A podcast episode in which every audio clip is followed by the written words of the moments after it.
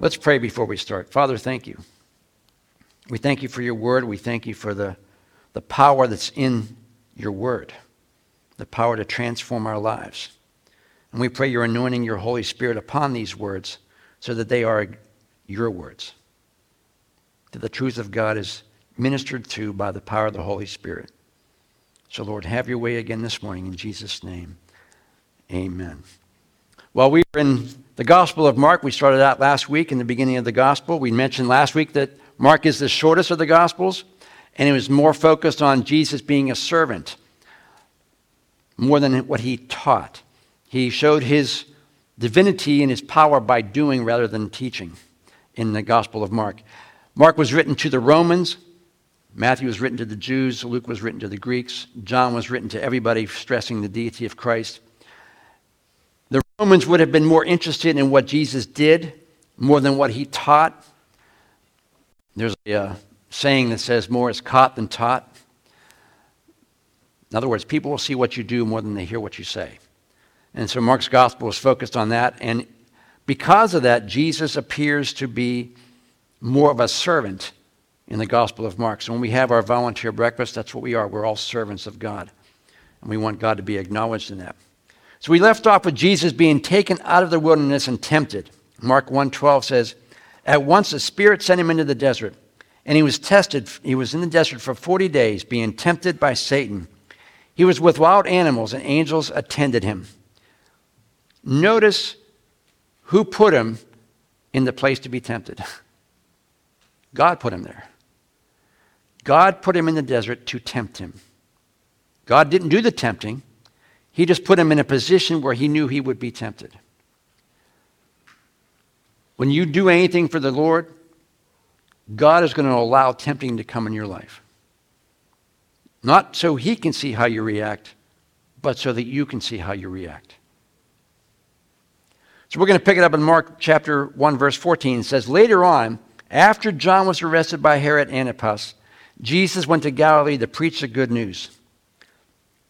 Now, notice that Jesus had to endure the temptation and testing before he began his public ministry. If you're called to do anything by God, and believe me, everybody is going to be called to do something. But before you do it, testing is going to come your way because he's going to try and get you to not do it. How many of you wake up on Sunday morning really tired? Seems like you're more tired on Sunday morning than you may be on Saturday morning or during the week. It just it would feel so good to just sleep in, turn off the alarm, and just snooze. That's the enemy tempting you to stay home. If you're called by God to do anything, you are going to be tested even before you begin it. Because you're going to have doubts in your mind. The enemy's going to put in, I can't do this. I shouldn't be doing it. Maybe it's not God, it's, it's just me. All those things are testings by the enemy. And God wants you to see that it's, you are able to overcome that with his power. And this is not ministry, this is any area of your life. Whenever you make a decision, or any kind of a major decision, you pray about it and then you make the choice. Then they have what you call buyer's remorse. How many have ever had that? You buy something, you get it home, and two days later, like, oh, man, I shouldn't have bought that. Whenever you start something, you're going to feel like, oh, I, shouldn't have, I shouldn't have said yes to that. I shouldn't, I shouldn't be doing that. But if you feel God directing you, you should overcome that. God will give you the ability to overcome that. And once you start doing it, you will see God begin to move as we saw Jesus is going to do right now you're going to have doubts and fears and apprehensions, even doubting that it was God directing you to whatever God's directing you to, whether it's a new job or a ministry, whatever it might be. You're going to have doubts. Now, if you look back, you're in good company. Gideon had to fleece God twice. Lord, is it really you? Abraham and Sarah doubted about the baby. Moses said, Who am I that I should go to Pharaoh? Zechariah didn't believe about John the Baptist. He said, How can I be sure? And Paul, even before he got saved, he had doubts about Jesus. The point is, the tempting or testing allows you to be convinced in your mind that God's calling you. and that God wants to use you. Years ago, we had a class we taught on Wednesday night called Faith and Doubt. How many were part of that class? What the class was about is it's okay to have doubt because without doubt, you can't really exercise any faith. You have to have doubt to overcome it by faith. And if you don't doubt, you don't want to prove it to yourself. If there's no doubt about anything, why would you need faith about anything? When I walk in and turn the lights on, I have no doubt they're going to turn on. However, whenever there's a storm out, I doubt and I worry about whether there's going to be power. And I have to overcome that doubt by going online to see if we have power. Now, Jesus successfully defeated the testing and the enemy and was about to begin his ministry. Once you resist the enemy and the doubts that you're going to have, God will begin to use you at that point. What's James 4 say? Submit yourselves then to God. Resist the devil, and he will flee from you. Notice the steps. Come to God. Resist the enemy, whatever doubts and apprehensions you have. Resist that. Once you do that, it'll flee from you. And then it goes on to say, Come near to God, and he will come near to you. In other words, start doing it. And you'll see God ministering to you, God meeting you where you are. Now, at this point, John the Baptist was gone off the scene. In verse 14, it says, Later on, after John was arrested by Herod Antipas, John was the forerunner. He came first. He was preparing the way for Jesus. His ministry was over. Jesus was, Jesus was there. Now he was, Jesus was about to begin. One commentary I like this says, this is meant to be encouraging. God buries his messengers, but his message goes on. You mentioned this morning, as you get older, you groom the next generation to take your place. Why? Because the messengers go. But the message stays. The message keeps going on. Mark 1:15 says, "At last the time has come," he announced, "the kingdom of God is near. Turn from your sins and believe the good news." Now, time here is not, not a chronological thing. It's, it's a period that God has determined that he was going to intervene in the affairs of men. It wasn't like he was watching a clock. It was just a period of time that God says, okay, now is the time. I'm going to start working. Isaiah 24, 20, or 14, 24 says, The Lord Almighty has sworn this oath. It will all happen as I have planned, and it will come about according to my purposes. Colossians 1:26 says that this message was kept secret for centuries and generations past, but now it's been revealed to us, his holy people. So this is a block of time that God picked. Okay, this is the time I'm going to start working.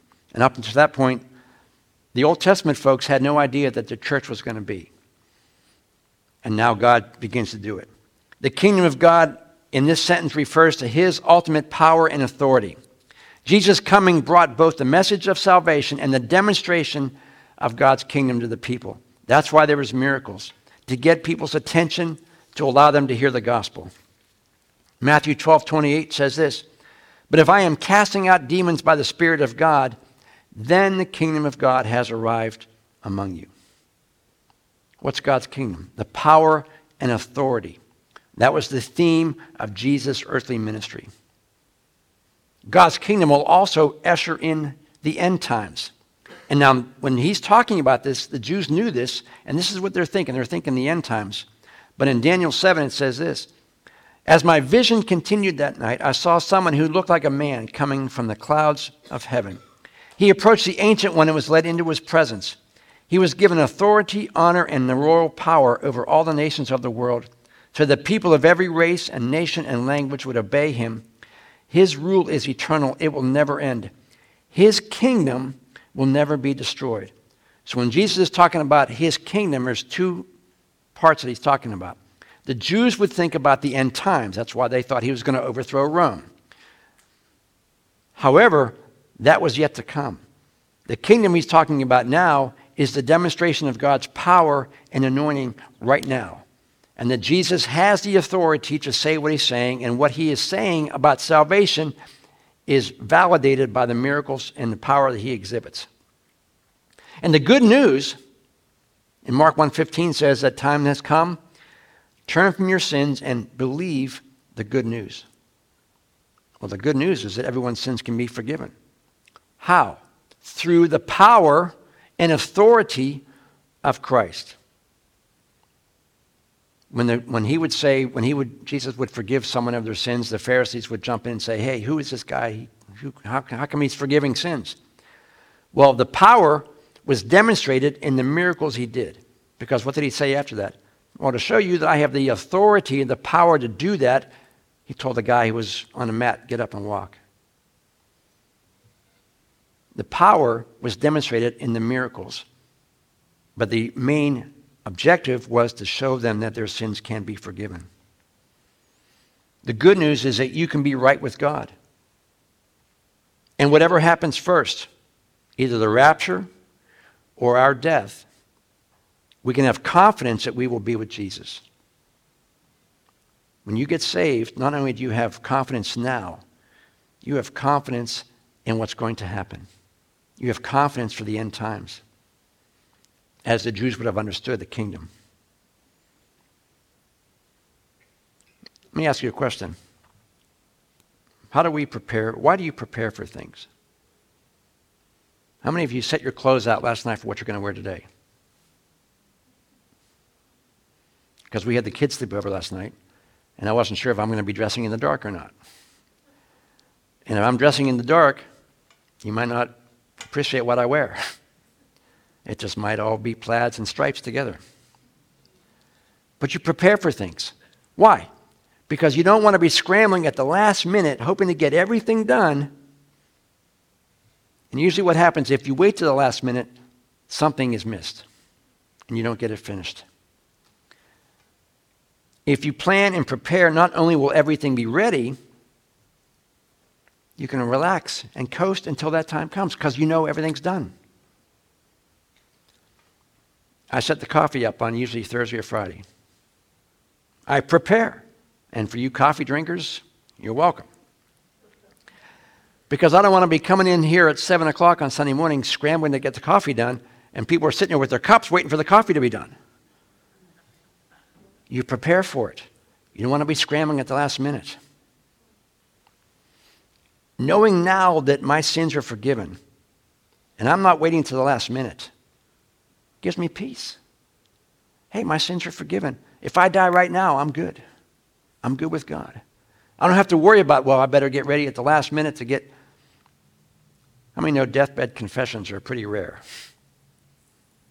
Not very many people, A, have the opportunity to get saved before they die, right before they die, nor do they want to.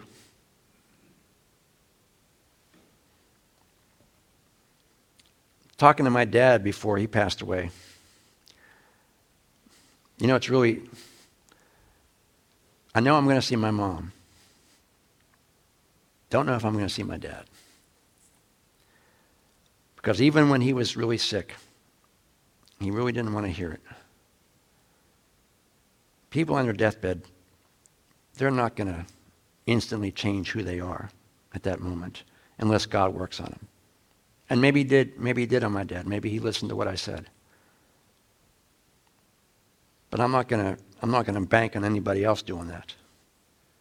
That's why you need to know now. Be prepared now. If you think you're going to wait until you're on your deathbed, it's not going to happen. Most deaths happen instantaneously car accident, heart attack, whatever. You're not going to have that opportunity. You make your life right with God now, and you can rest easy that whenever that happens, you, you and God are okay.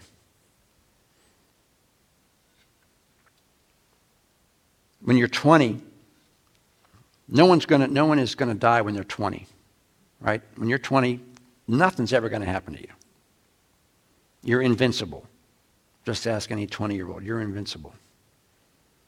And you're going to go out and sow your wild oats, and, the, and then at the last minute, maybe you're going to ask for forgiveness. Not going to happen. what guarantee do you have that you're going to have that opportunity? How many of you are procrastinators? She'll verify that. Procrastination never ends because you'll miss things or forget things or just don't do them because you waited to the last minute. Waiting for the right time to come to Jesus doesn't work either because there's never going to be a, quote, right time. You know what the right time is? I'll tell you what the right time is. The right time is now. 2 Corinthians 6 2 says, Indeed, God, God is ready to help you right now. Today is a day of salvation. So Jesus is beginning his ministry. In verse 16, it goes on and says, One day as Jesus was walking along the shores of the Sea of Galilee, he saw Simon and his brother, Andrew, fishing with a net, for they were commercial fishermen. Jesus called out to them, Come, be my disciples, and I will show you how to fish for people. So now Jesus started to preach. This is his first sermon that we know of in Mark. And now it's time to gather helpers around him, those he can teach and disciple to carry on after he's gone, which is exactly what every believer should do. Win people to Christ, show them Jesus, and prepare them to carry on when you're gone. And because Jesus taught with authority, he was able to call men from their regular jobs to leave their jobs and follow him. When you're called to the ministry, you just you have to leave your job, whatever your secular job is. And sometimes that's a scary thing because it doesn't, ministry is so different than any other occupation. Ministry is where you go into a, into a, a church, and the people who hire you are also the people who fire you. And if you don't preach what they want to hear, they can fire you. But now your job is to preach to them things they don't want to hear and hopefully not get fired.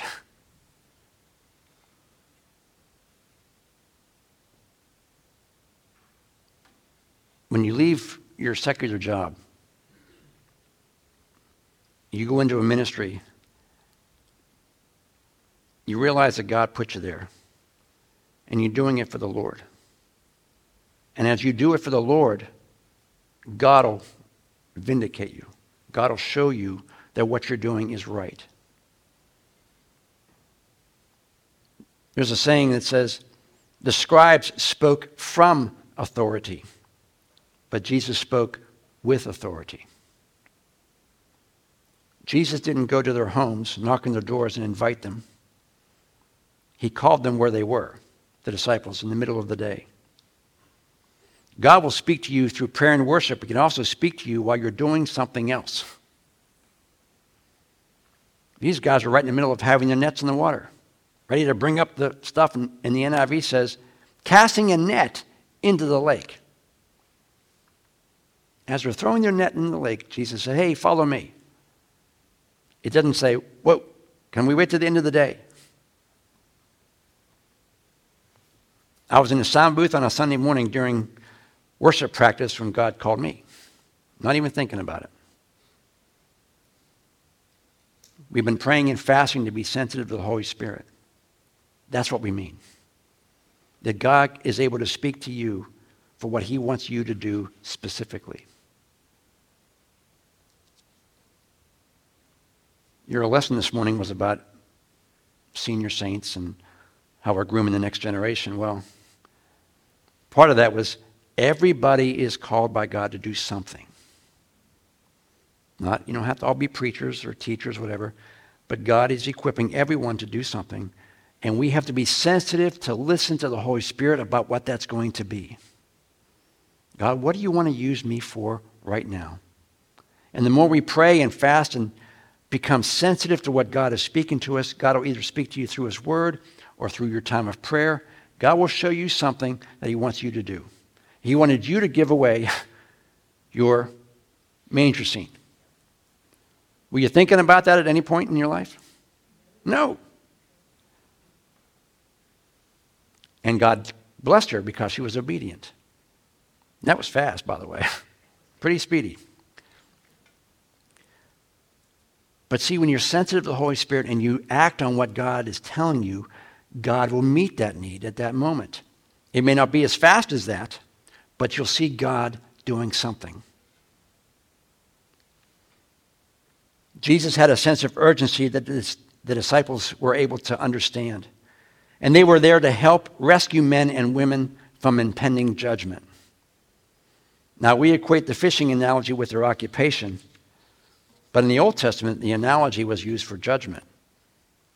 Jesus is saying that fishing for souls has the same type of urgency as escaping judgment in the Old Testament would have been.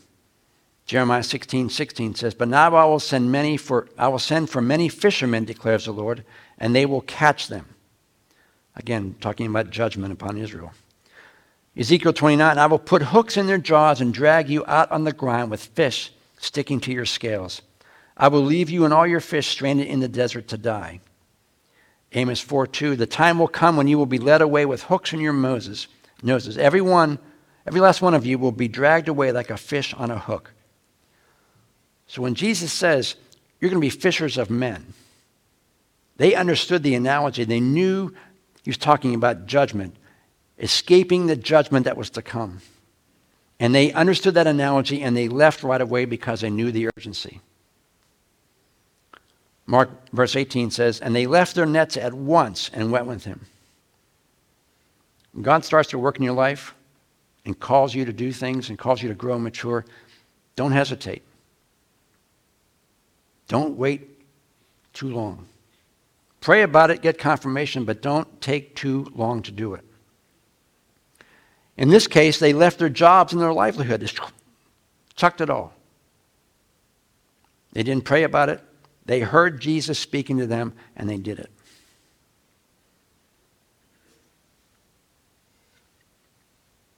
Verse 19 says, When he had gone a little farther, he saw James, son of Zebedee, and his brother John in a boat preparing their nets. Again, right in the middle of doing something normal. Without delay, he called them, and they left their father Zebedee in the boat with the hired men and followed him. So James and John left their job. And that was it. These guys, not only did they leave their job, they left their family. Now, they didn't just ditch out in their dad and say, hey, dad, ciao, I'll see you. They left their father with help. I remember when we were kids, my dad would ask us to start on a help, help him with a project. We, we would work on cars and stuff, and we would, you know, do body work and that kind of stuff. And so we would start with my dad, and about 10 minutes into it, my dad would turn around and we'd be gone. and he's left doing the job by himself. These guys were kind of going to bail on their dad. And so many times, I'm sure my dad realized that, well, every time he asked me for help, in about 10 minutes, they're all going to be gone. But he kept asking me. The point is, God will know that you're going to fail in your future, and he still, he'll still call you. Which, when I realized that point early on, I was like, that's amazing. God knew I'm going to fail. Every single time I'm going to fail. He knows it. And yet, he still called me. God's going to call you, and He knows every time you're going to fail. He knows every time you're going to miss the mark. He knows every time you're going to sin. He still chooses you. Every one of Jesus' disciples ran away after he got arrested, and Peter denied him. And yet they, he still called them. He knew Judas was going to betray him, and yet he still called him. They doubted Jesus all throughout his ministry. Jesus knew that going in. He called him anyways. So don't think that God can't use you because you think you're going to blow it. You are. But God's still going to pick you, and God's going to still train you through all of that. God knows every time you're going to fail, and God will use every failure to teach you and train you to mature. You don't have to be perfect to use, be used by God. So when these guys left their father, they did not leave him alone. They didn't abandon him. They still obeyed the command to honor your parents. Because it appears that Zebedee, he was probably a rich guy. He had, he had hired people to help him. So he had help. They knew their dad was going to be okay, and they left. Notice that they did not mistreat their dad in the name of religion, which sometimes, if we're not careful, we might do. Mark 121 says they went to Capernaum and when the Sabbath came Jesus went into the synagogue and began to teach. Now synagogues you wonder how they just came about where did they go from the temple to the synagogue? Well, synagogues were established during the exile in Babylon when the main temple was destroyed. The synagogues were not, not a place for the sacrifices, it wasn't where the altar was. This was just kind of a, an interim thing until the temple was built. These were, these were places where they would read scripture, they would pray, they would worship God.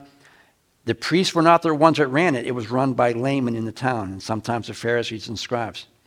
And these laymen, whoever ran that, that particular synagogue, they would allow and encourage visiting rabbis and teachers to come in and teach It'd be like having a church and whenever a preacher would come by, hey, come on in and share the word of God with us. And that's why they let Jesus talk. We'll, say, we'll see later that he might have been staying at, Jesus might have been staying at Peter and Andrew's place because it appeared that it was close to that particular synagogue. So Jesus was able to come in and preach, and Paul was able to come in and preach because that was their thing. They would allow visiting rabbis to come in and preach. So Mark 122 says, The people were amazed at his teaching because he taught them as one who had authority, as not as the teachers of the law. Again, Mark's gospel seems to emphasize people's and emotions and reactions because he wants them to understand what they were feeling when they got when they saw and heard these things. Now we don't know what he preached because he didn't, he didn't share. All it says was that he preached. And whatever he preached got a reaction from the crowd, which is exactly what Jesus wanted to do to get them to understand what was being said. The word for amazed is a strong meaning from a combination of two words. And later on in Mark's gospel, we get a better understanding of the meaning of the word amazed. Mark 7:37 says this, people were overwhelmed with amazement, which is basically what they mean by the word amazed. When other teachers and scribes would teach, they would reference other people. In other words, well, Rabbi so and so says this, and Rabbi so and so says that, as opposed to Jesus saying, I say. I say. The scribes spoke from authority. They would quote somebody else. Jesus spoke with authority. He would say, I am. I tell you today. Verse 23 says, Just then a man in their synagogue who was possessed by an evil spirit cried out. Now, I, have read this you know, a number of times, but as I'm reading it, I'm thinking to myself, this guy was in a synagogue. So, how many times was he there? Was he there like every week? It, it appears that he wasn't an out of control person who was possessed.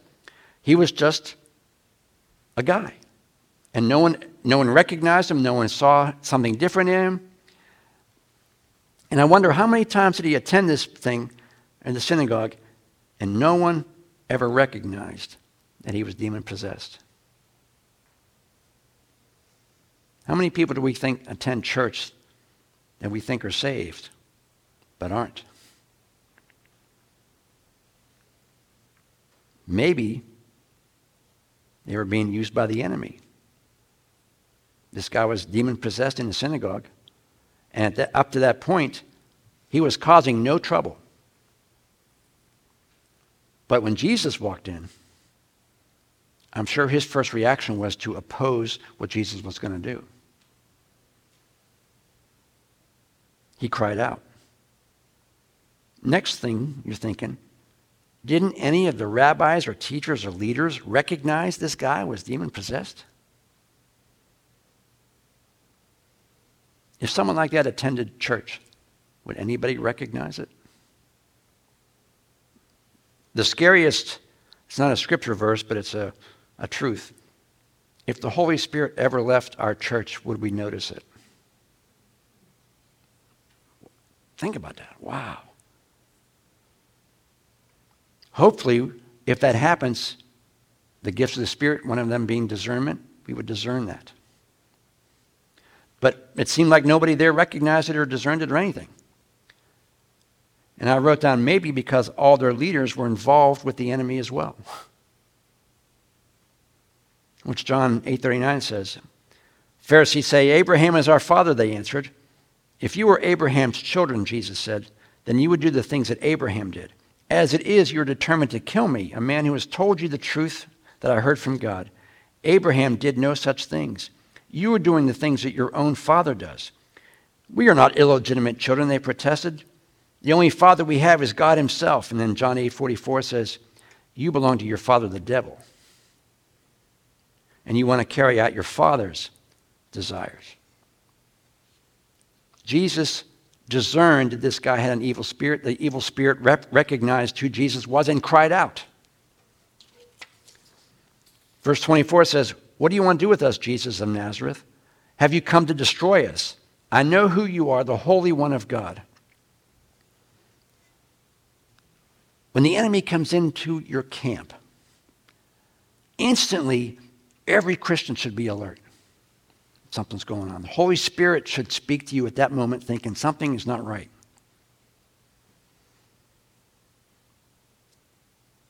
Verse 23, look, it says, a evil spirit. One. But here it says, what do you want to do with us? What's that mean? There's one spirit, but he's saying, What do you want to do with us? Well, who, who's the only other person there? The guy. You have one spirit and the guy who was holding the spirit. That's the us. So it appears that the man was in cooperation with the spirit, the demonic spirit. Doesn't say he was going crazy, he wasn't trying to kill himself. He was sitting there normally with other people. The guy was okay with demon being demon possessed. Non Christians can open themselves up to demon possession by the things they engage in seances, tarot cards, Ouija boards, all those things. They open you up to being demon possessed, if, if not least demon controlled. And Christians have no business doing them at all because if you're involved in that, the enemy is going to control you as well. He won't possess you, but he will oppress you. And people who deal with these things, can, they can appear to be normal. But when confronted by Jesus, the true nature of the demoniac comes out. And he says, What do you want to do with us, Jesus of Nazareth? Have you come to destroy us? I know who you are, the Holy One of God. The demon knows that Jesus is fully man because he acknowledges him as Jesus of Nazareth. He also recognizes that Jesus is God, the Holy One of God. Demons know who Jesus is. Doesn't make them saved, but they know about him. You can know about God and not be saved. You can know everything there is to know about Jesus and not be saved. Uh, James 2:19 says, "You believe there is one God? Good. Even the demons believe that and shudder. There's a lot of people with a lot of letters after the name who have been to seminary who are not saved. They may attend church, they know who Jesus is, and yet they're fearful of judgment because they know they're not saved. This guy appeared to be acting normally, probably, probably a regular attender, since no one questioned who he was and yet never understood the very law he was being taught. He sat in there. The Pharisees read, obviously, from the Old Testament, if not the Torah, telling everything about God, and still they were under that teaching and didn't recognize it. People can sit in a Bible believing church their entire life and never really believe what's being taught from the pulpit. And hopefully, what is being taught from the pulpit is biblical which is another whole sermon in itself. Verse 25 says, Be quiet, Jesus said sternly. Come out of him. The evil spirit shook the man violently and came out of him with a shriek. The word be quiet literally means be muzzled. It's the same phrase Jesus used when he stilled the storm. The demon tried one more attempt by shaking the man, but he had to submit to God's servant's authority. Jesus is a servant of God. His authority allowed him to come out. Verse 27 says, The people were so amazed that they asked each other, Who is this? A new teaching and with authority. He even gives orders to evil spirits and they obey him. News about him spread quickly over the whole region of Galilee. Again, everyone was amazed. They realized something they had never seen before. Something new in their midst had arrived. All the teaching from the Pharisees and scribes and rabbis, it was all the same thing. But when Jesus came, they realized something was different. You can be in a church all your life and not learn anything. But the minute, the minute you raise your hand or you confess Christ, it changes your life. Changes instantly. Now, you may not know everything at that moment, but you do know that things have changed. These people had been there, I don't know how many times they come to the synagogue to hear these rabbis preach and the same thing over and over again. But the minute Jesus walks in, wow, who, who is this guy? What's he doing? He has power over evil spirits. The miracles of God gets people's attention. And they validate that what Jesus said was true. Now we have a new doctrine and a new power because he was teaching with authority. And both of those have to go together. Jesus' teaching always goes along with his works. Jesus didn't use any incantations or spells or anything like that. All he did was command it, and the Spirit came out. And it was evident by what the people said. In verse 28, it says, He even gives orders to evil spirits. Orders. Not a spell, not an incantation, not even a prayer. He ordered them to come out. That's power and authority. However, even though this information spread everywhere, it's not what Jesus wanted. He constantly told people not to tell anybody. Now you think, why? Why you know, spread the news? Spread. Because this, notori- this type of notoriety would cause problems with the Jews and the Romans. You would have Jews following him only for the miracles. Any church calls a prayer meeting you get a handful of people. You call a healing service, the place is packed. Because people want the miracle, they don't want the relationship. And the Jews were all following him because they wanted the miracles. They don't care about the relationship, they want to be healed. So he didn't want that. He didn't want people following him only for the miracles. Which kind of begs the point if you're following Jesus only for the blessings, it's the wrong reason. You follow Jesus whether or not life goes well for you. God promises to be with you, but the Bible also says in this life you will suffer persecution, you will have tribulation. So when these things come, it's not that God isn't good, it's that God said, It's coming. I'll get you through it, I'll help you through it, but don't be surprised when they do come. And don't just yell at me when they do because I told you they're coming. So the Jews would follow him for miracles, and the Romans would think that he's going to be an insurrectionist trying to overthrow the government, which is kind of what the Zealots wanted, and other Jews wanted him to overthrow the Roman government. Acts 1 6 says this. So when they met together, they asked him, these are the disciples, Lord, at this time are you going to restore the kingdom to Israel? Like, okay, Lord, let's do it. Let's, let's overthrow the government. Their disobedience in, in relaying all this information always caused problems for Jesus. And we've talked about the servant's identity. That was last week. Who he was, who's God's servant. His identity was Messiah. Today, we showed the servant's authority. Jesus had authority over demons. He served the people by driving out the demons. When we serve God, we do that by blessing other people, ministering to other people, whether it's in a church setting or your home or your work, wherever it is. You're God's servant. You're, as we say, you're the hands and feet of Jesus. Jesus isn't walking physically among us anymore. He's walking in here. And God uses you to do what he would do if he were here. When God when Jesus says, "You'll do these works and much greater works," he wasn't talking about quality of work, he was talking about quantity of work. There's one of him, and there's multitudes of us. We have the ability to do what Jesus did if we're obedient, if we listen to the Spirit, and we are directed by God's Spirit. So we know who he is, we know he has authority. And next week, we're going to talk about his sympathy.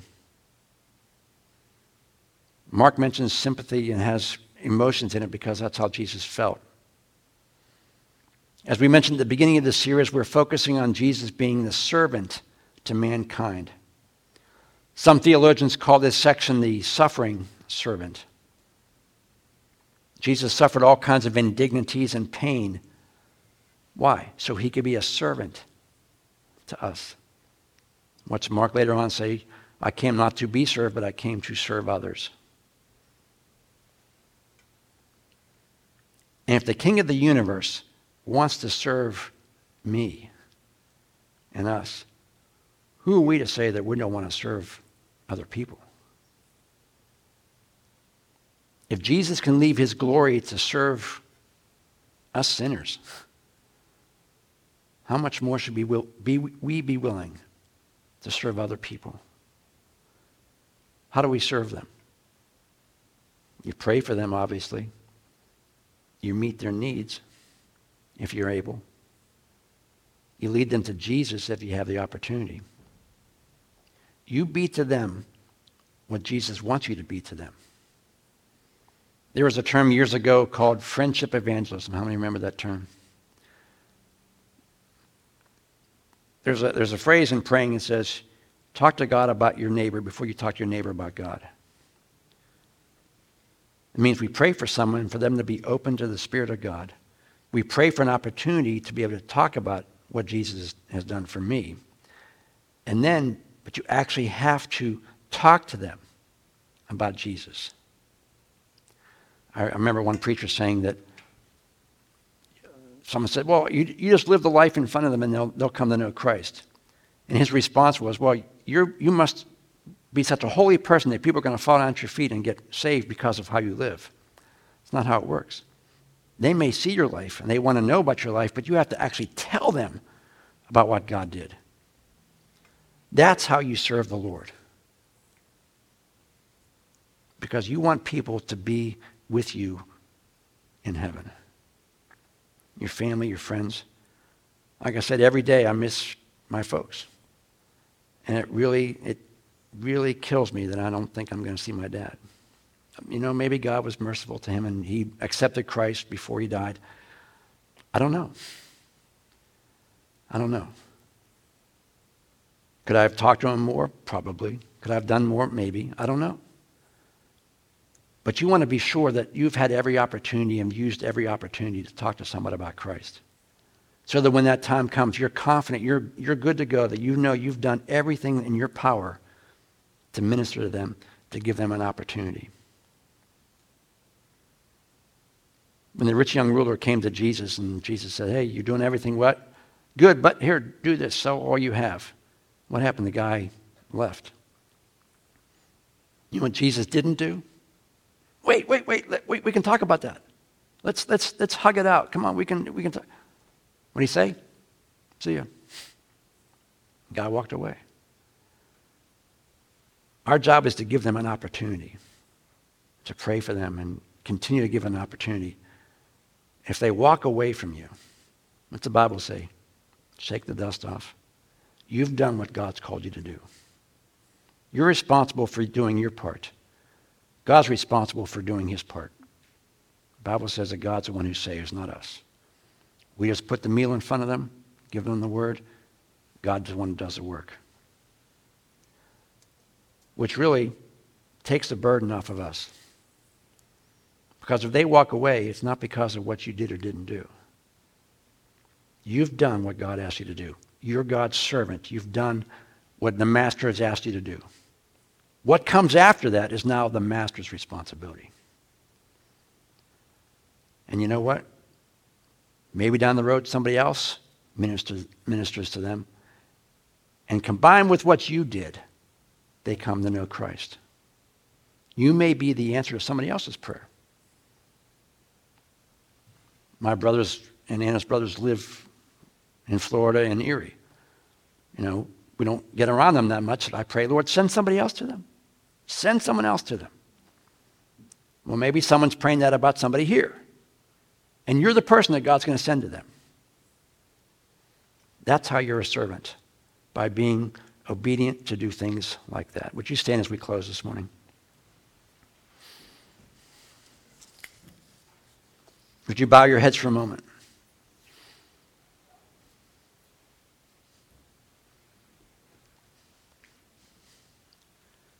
I know that if you're in God's house this morning, you really want God to move in your life.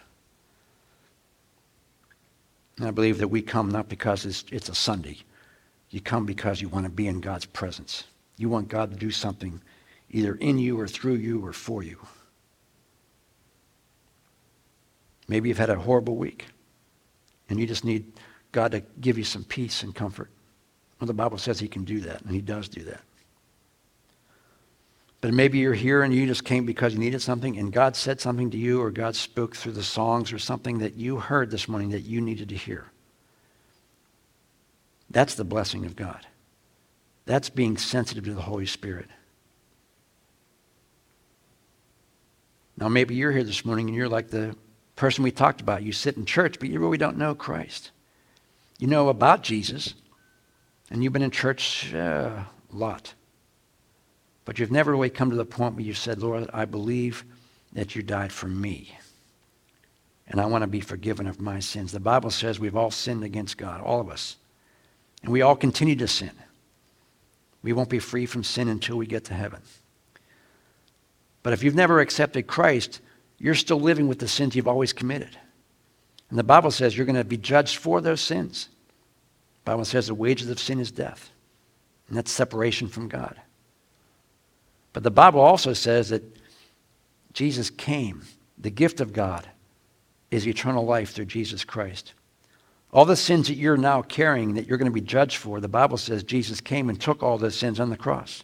So all those things you've done in your past that you think you're going to be judged on, if you trust Jesus, he takes all those away, wipes the slate clean. And the Bible says now you're a new creation, a new creation, a new creature. The old things have gone away, the new things have come. But the Bible says that also it only applies to those who accept him. The demons know this stuff, but they haven't accepted it. The Bible says, as many as receive him, in other words, accept his truth, only those people did he give the authority to be called children of God. So it's not just enough to believe it, you have to receive it. The Bible says, if you believe in your heart and you confess with your mouth that Jesus is Lord, then you'll be saved. Because it's from your mouth that you confess and your heart that you believe that makes you saved. So if you're here this morning, you've never really come to a point in your life where you said, Yes, I know I'm a sinner and I need forgiven. Jesus, forgive me of my sin. If that's you and you want to have assurance that you're in the family of God, I want you to raise your hand right now. We're going to pray. I believe that God's going to work in your life.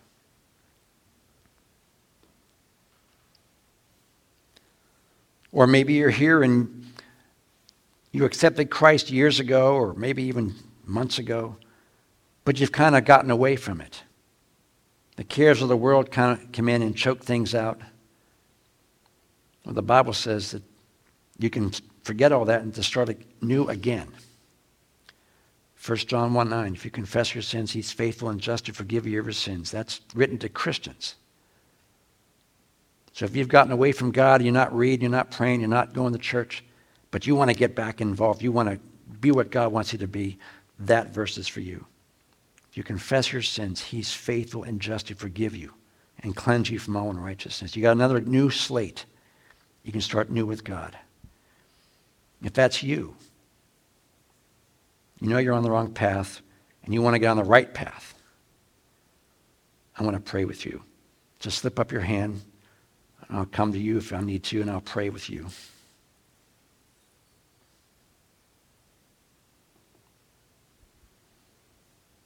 And for the rest of us, we have a hunger for the things of God. we're praying and we are becoming more and more sensitive to the Spirit of God in our lives, personally and in, corporately in church. We want to be, as a church that is on fire for the things of God. That we are always attuned to what the Holy Spirit wants to do through us, whether it's in the church setting or in our family at home or at work or when we're out. We want to be sensitive to the move of God. So, Lord, I pray you would continue to fill each one of us with your Holy Spirit. Allow us to feel that. Allow us to see what you're doing in us. And allow us to see tangibly the things that are changing. As we become closer to you, obviously things, Lord, will be put by the wayside. Help us to see that, Lord. Help us to see that, man, we are making progress and we are becoming more and more like you want us to be. We never arrive, but we always continue to grow. So, Lord, I pray your Holy Spirit fills each person here and allows them to see and experience what you want to do in their life. And every time they experience it, they realize it. man, the God of the universe is talking to me. Talking to me. Who am I that God's talking to me? And that will encourage you to do the next thing, and the next thing, and the next thing. So, Lord, we commit each one of us to you. And we trust you to do that in Jesus' name. And everyone said, Amen. Amen. God bless you. Have a great week. See you Wednesday. Don't forget, we're doing a experiencing spiritual breakthroughs on Wednesday night. We encourage you to come out and be a part of that as well.